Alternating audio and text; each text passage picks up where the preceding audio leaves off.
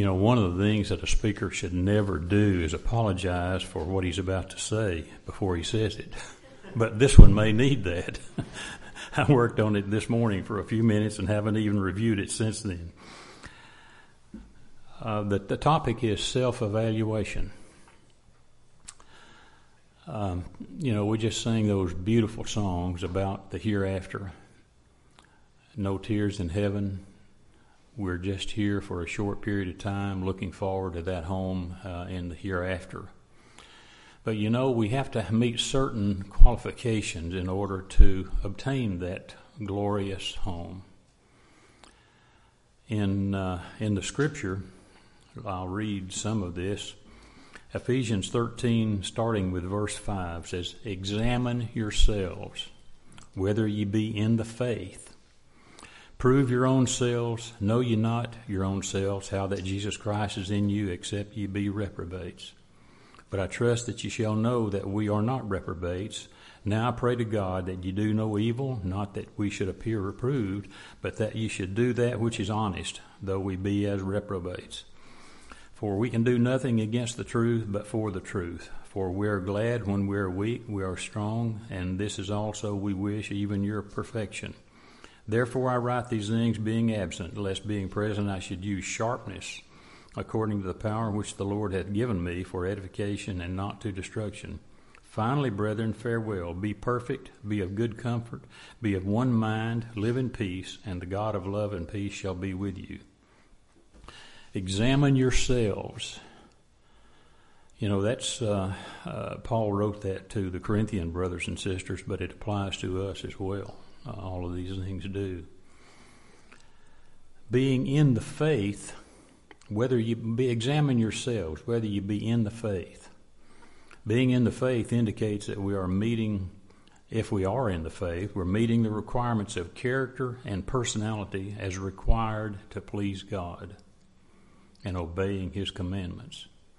He has given us many scriptures which tell us how we should conform our hearts to be pleasing to Him and to our fellow man. Many, many scriptures in the New Testament and the Old that tell us how we should think, tell us what our heart ought to be like relative to character and personality and traits. Self evaluation is one of the most difficult things a person can do relative to what I think, anyway evaluating ourselves, examining ourselves. It looking at ourselves through someone else's eyes is a daunting task. But we are to examine ourselves. And let me give you an example of that. You may have heard me say before, one of my good friends and I think the very same thing that he said if I ever sell this house, I'm taking this bathroom mirror mirror with me because when I get up and look into it, I'm 35 years old. When you look at me, I'm not 35 years old. So we've got to be honest in examining ourselves. What is our heart? What do we think in our heart? Of course, the heart is that part of the soul that is uh, is our person, is our character, is our personality, is our intellect, etc.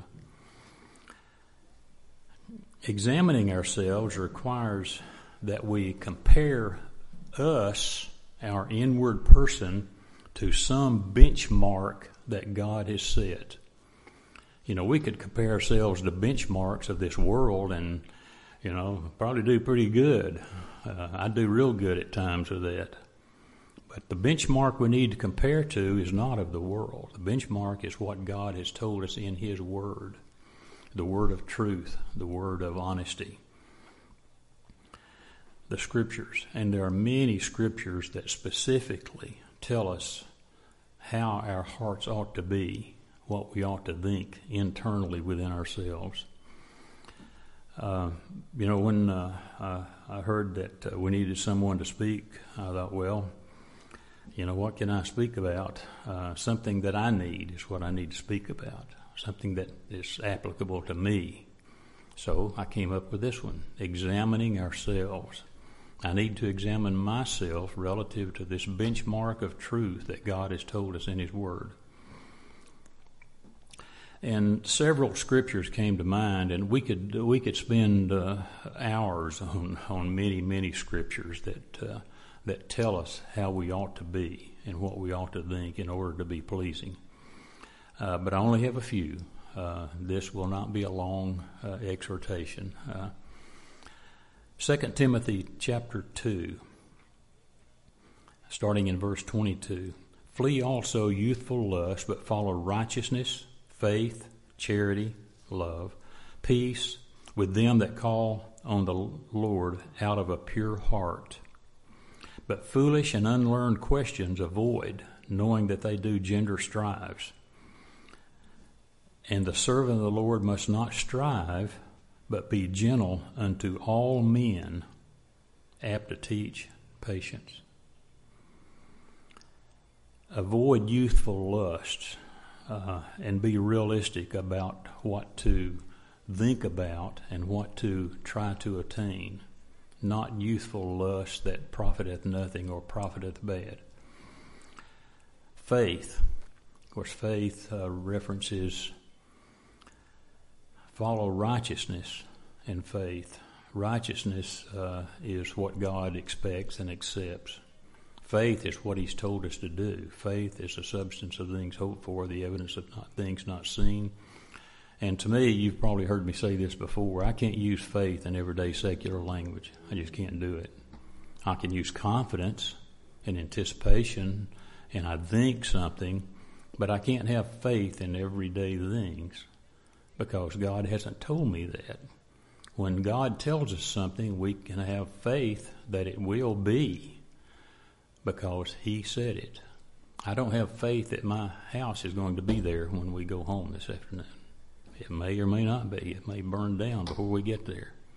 I can have confidence thinking everything should be okay, but not faith. Love and peace.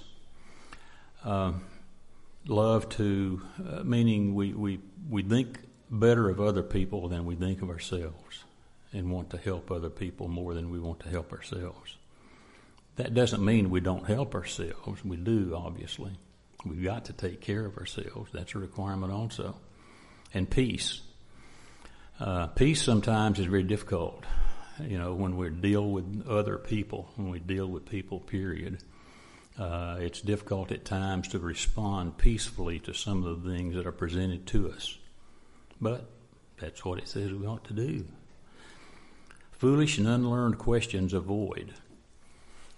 You know, how do you avoid a question that seems to you to be foolish and unlearned? And there are many of them out there. You know, I thought about that, knowing that they do gender strifes. No matter what we say, uh, it'll be taken wrong or taken out of context, and gender strife. So, how do you avoid those questions? Well, you know, the quick answer that I came up with is don't answer at all. Say, well, you'll have to answer that yourself. Sometimes we can tell the truth and it be very offensive to someone. Now, we don't need to avoid being offensive to someone, but in the city, some situations may call for avoiding answering because you know that she's going to stir up trouble. And the servant of the Lord must not strive, but be gentle unto all men, apt to teach. Gentle unto all men.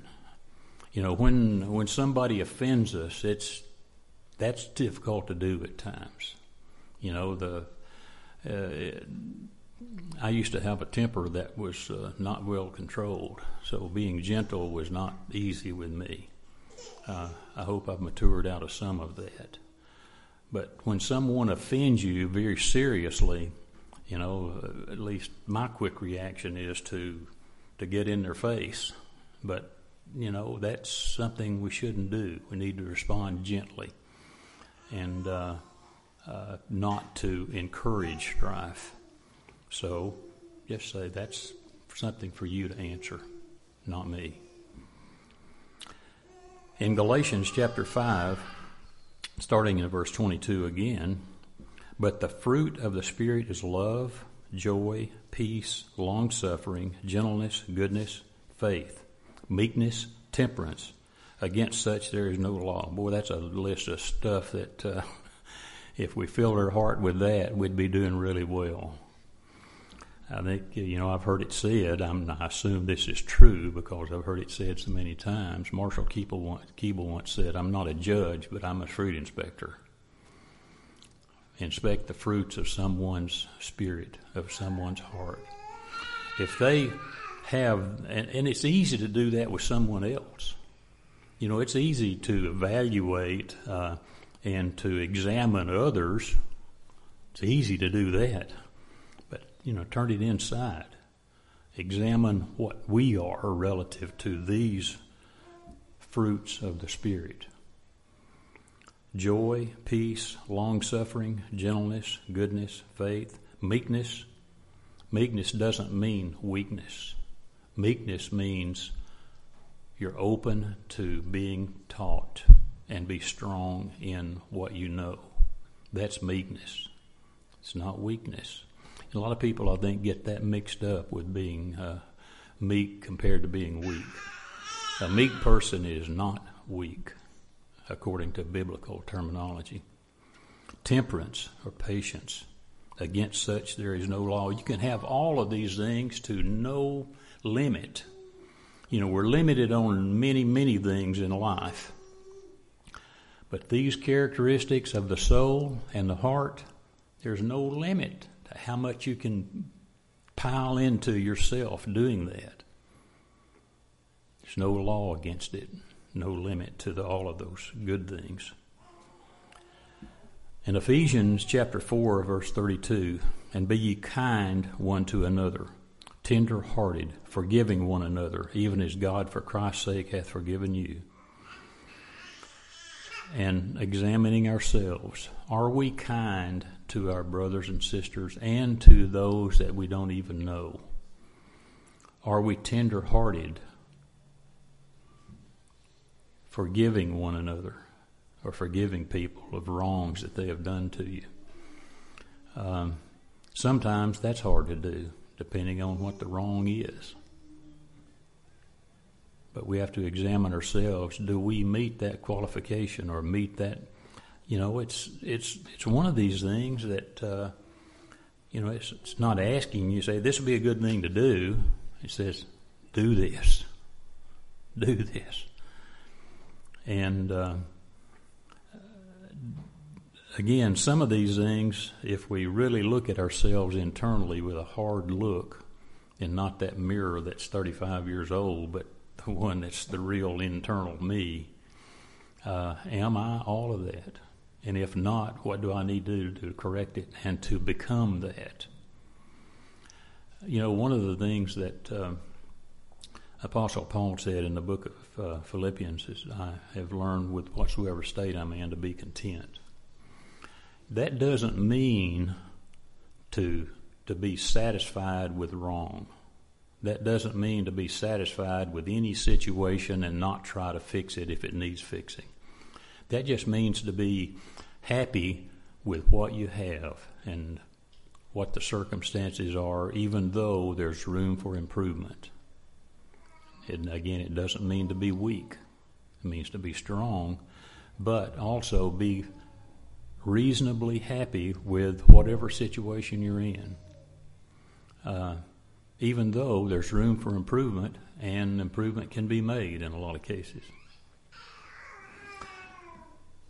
in Ecclesiastes, and uh, again, I just picked, I just, some of these things came to my mind, and I picked these out. There are many, many others. It says, Whatsoever thy hand find to do, do it with thy might. For there is no work, nor device, nor knowledge, nor wisdom in the grave, whither thou goest. Whatsoever thy hand findeth to do, do it with thy might. Might doesn't necessarily mean muscle power from the body. That means with your heart. Do it with everything you've got within you. Whatever that might be, whatsoever thy hand findeth to do, whatever job you're on, whatever job or task that you have, don't half heartedly do it. Do it with conviction that you're going to do it the very best you can. The very best that you can. Leaving no room for, I could do it better. Of course, with me, when I've done something, I can always think, well, I wish I could have done that better, or next time I'll do that better. What you're doing right now, do it as well as you can do it. And don't leave it undone. Uh, don't be a slacker on the job. If you've got a job to do, do the job with your might. And finally, something uh, to think about also. What do other people, if again, we can look at other people and examine them to see if they meet all these qualifications. But what do people see when they see us? What what do people see when they see us? When they see you, when they see me? What do they see relative to these things that we have just read about? And there are many more. Paul loved the Philippian people. Uh, he loved them dearly. And uh, the, the Philippian letter indicates that he did. In Philippians chapter 1, uh, in verse 3, I thank my God upon every remembrance of you. In this I pray, that your love may abound yet more and more in knowledge and in all judgment, that ye may approve things that are excellent, that ye may be sincere and without offense till the day of Christ, being filled with the fruits of righteousness which are by Christ Jesus unto the glory and praise of God. I picked out verses through there; those are not necessarily in sequence as they come in the in the book. But uh, verse 3 is the one. Can people, when they think about you, have the opinion, I thank my God upon every remembrance of you? What do people remember about you? And I'm talking about me too, not just you. What do people remember when they think about Ron Payne? Or what do they remember when they think about you? and and you can compare that to uh, think of somebody that you know. Uh, think of somebody you know that boy, that's a rotten character. Uh, boy, I'm glad I'm not like him or her. Uh, that's not what we should think anyway. But you can think of people that are just ugly within. And you can think of some people that are just extremely nice and pleasant and when you think about them and you remember your interfaces with them, you, you feel joyful that you knew them or know them. So, what, what do people think about when they think about the internal self? If we meet all of these qualifications, and again, there are many, many more, people are going to think very favorably. Very favorably. So, it's our and God's desire that when people think about us, they think favorable things and not unfavorable things. That's the lesson. Um, it's appropriate at any any uh, worship service to present an opportunity for those that uh, would like to have the prayers of the congregation to let that know for whatever reason. And if you do, please do so as we stand and sing.